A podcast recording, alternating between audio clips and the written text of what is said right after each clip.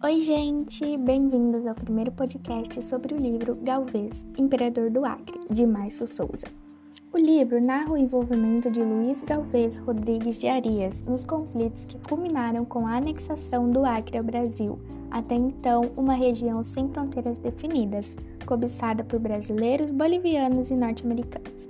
Nascido na cidade de Cadiz, em 1864, filho de um militar da Marinha Espanhola, Galvez emigra para o Brasil no final do século XIX.